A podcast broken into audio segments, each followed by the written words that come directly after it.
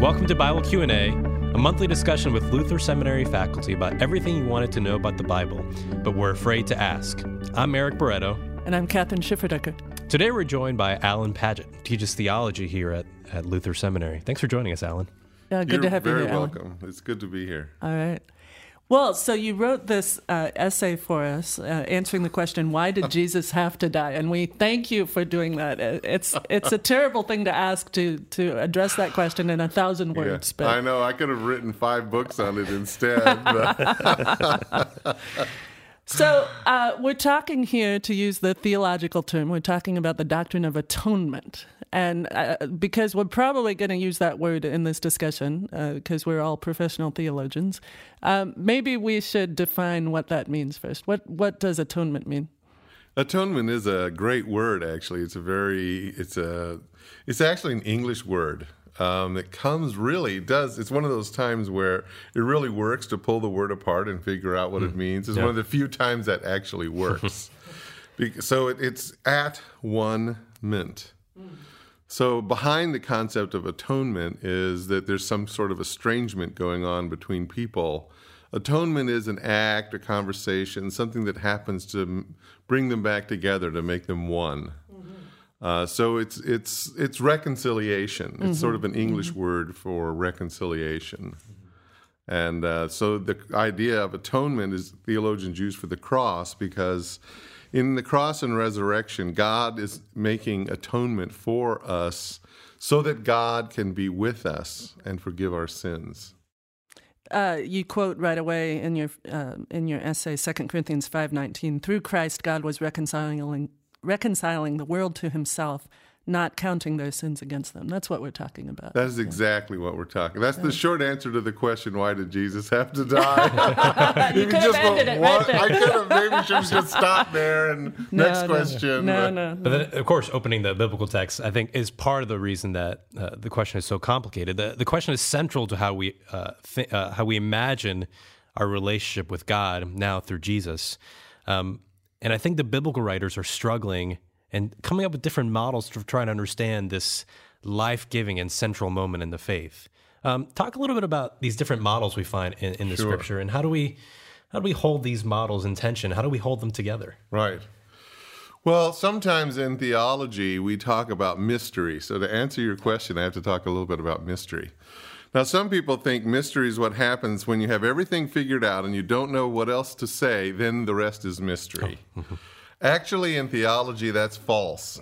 Um, everything in theology is about a mystery. Mm-hmm. When the little kids sing, Jesus loves me, this I know, for the Bible tells me so, that's one of the greatest mysteries in the history of the universe. Mm-hmm. Mm-hmm. And yet, there's this nice little sentence. There it is, right, you know. right. So uh, the cross is one of the great mysteries of theology, and um, we so that there's no solution like solution to a detective novel or solution to a crossword puzzle. You can give an answer, and the answer can be true, but you'll never capture the whole of it. So the cross is a mystery, and the biblical writers, the apostles, the and evangelists, they are struggling to name this reality using uh, metaphors, you know, pictures and stories in a single word or phrase to try to get at what's really happening, the reality of God making atonement with sinners. Mm-hmm. And so I think there's a reason there's so many different pictures and stories and metaphors and analogies because it's beyond our understanding. We'll never get to the depth of the love of God displayed at the cross, and that's why you know the praise of the Lamb of God in Revelation goes on forever. Yeah, yeah. you know, because it's just beyond telling, really. But it doesn't mean what we say is false or Right. not true, or you know that there's something that's going to falsify that Jesus loves me. Uh, it's just that that sentence is true, but there's a lot more that we don't know about that, and that's the reason for all these differing perspectives. I think. Yeah. What are some of the more prevalent perspectives we see in these texts? What are some that we kind of keep coming back to over and over? Yeah, well, there's a lot of different views in Scripture. As I was reading through the Bible to try to get a handle on all of this, in the article I picked up on the one I just was totally fascinated by and studied the most, which is this notion of a sacrifice. Mm-hmm. Uh, and the, the sacrificial metaphor is shot through the New Testament. It's just amazing. It's in all three of the great theological voices of the New Testament in John, in Paul, and in the letter to the Hebrews. You also see it in the synoptics, that is, Matthew, Mark, and Luke, when they talk about uh, the Last Supper you still see that sacrificial model there too. Mm-hmm, mm-hmm. So it just seems to me that, and I wanted to explain this and elaborate on that, and I just didn't have the space Yeah. to elaborate on. I would have liked to have talked about all of them, but Sure. I just couldn't. But for this one, you really need to know the Old Testament. You need to know the Hebrew religion. You need to understand the ancient concept of what a sacrifice was about, or we misunderstand it. So I would say sacrifice is not the most important because I don't think there is a most important, but it is it is a one I wrote the most about. Another one is um, redemption, and here the story behind it, the backstory, the metaphor, the picture, is that we're uh, in bondage, we're in slavery. to redeem is to buy back, in this case, to buy out of slavery. And one of the interesting things was nowhere in the New Testament are we in bondage to Satan. Does God owe Satan money to hmm. pay us yeah, yeah, off? Mm-hmm. yeah. Instead, the idea is we're in bondage to sin. So it's like sin is this horrible addiction, this slave master that owns us. Mm-hmm. And so God comes in Christ to redeem us, to buy us back, to free us, to liberate us. And of course, liberation is another key one from the whole Exodus theme in the Hebrew Bible. You get this idea that God is leading us out of bondage. You know this this Exodus idea. Um, another wonderful one, of course, is that the cross shows us the love of God Right. that the depth of God's love, that sure, the Lord is powerful enough to take care of sin by simply obliterating the human race. Not an would- option we like. Yeah, that would hurt. so instead, the Lord is patient with us and comes to live with us and be with us and make atonement that we can. And it, in other words, the cross shows the love of God. And consistently, when the Bible talks like that, whether it's in Peter or Ro- Paul in Romans, it goes on to say, and now we need to love our neighbor and love Yeah. God in Right. return. Right. So you have been loved. You know, you've been bought with a price, right?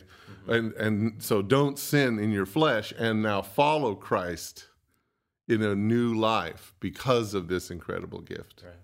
I wanted to ask you, Alan. Those are some of the big ones. Oh, thank you. The, yeah, that's really helpful. We could talk for a long time about that.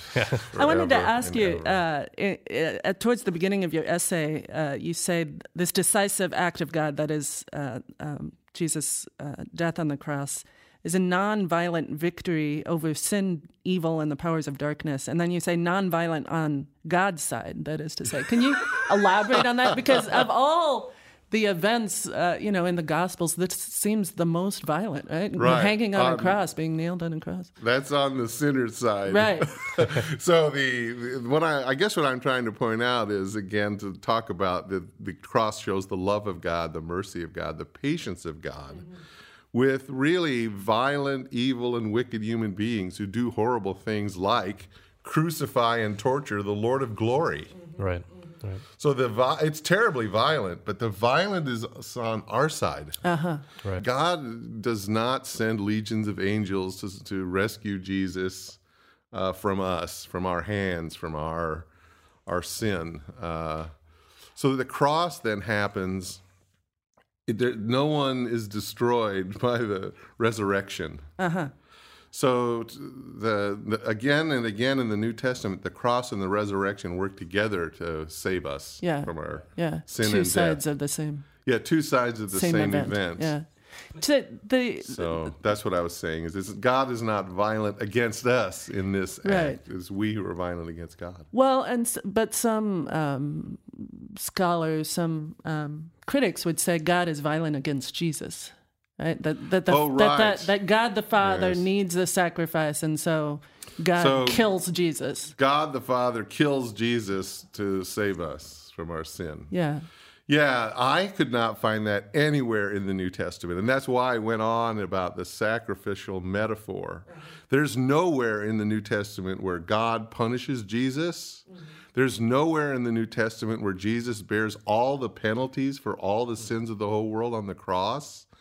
What it says r- regularly is Jesus bears our sins on the cross, but that's always in the background of this sacrificial model right where the the the actually the sacrifice has to be pure and blameless.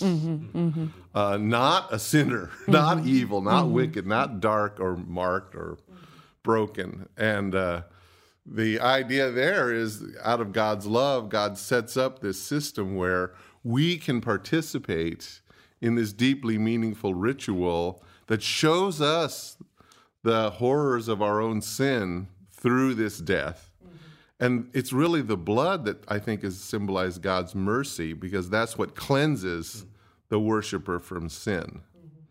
So I don't see in the Hebrew Bible concept of sacrifice that the vic the blood, you know, the bull or the lamb or the goat is is somehow punished Right. by the worshiper or by God. That's a completely wrong way of thinking about sacrifice. Well, and the other point you make is uh, you say no one makes Jesus die, not even God the Father. No, no one does. Jesus, is God and it. Savior. So it, it's not uh, Jesus as victim so much as Jesus as self sacrificial. Right. Self sacrificial. Jesus is willing to embrace that destiny, but not, he doesn't bear penalties for the whole sin of the whole world on the cross. That's a very late development in uh, Protestant thought. It's not in Scripture. And it seems to me that it's love that's at the center of, of, of all Yes. this. That it's it's God's love for us, it's Jesus' love for us, uh, His willingness to die that that makes all the difference in the end. And the fact that our sinning and evil and wickedness really is bad. Right. It costs And something. It costs something. Yeah. And exactly. uh, as big as that cost is, it's love that is victorious in the end. Absolutely. Well, thank you, Alan. We could talk obviously for a long time about this, and we urge our, our listeners to read your essay uh, and um, to to continue um, exploring this uh, this issue of atonement, which is so central to our faith. But thank you. Uh, it's a huge topic. We've only skimmed the surface here. Thanks for taking this up, Alan. I appreciate It's a pleasure to be here. Thank you for joining us on Bible Q&A. You can find more at enterthebible.org. Join us again.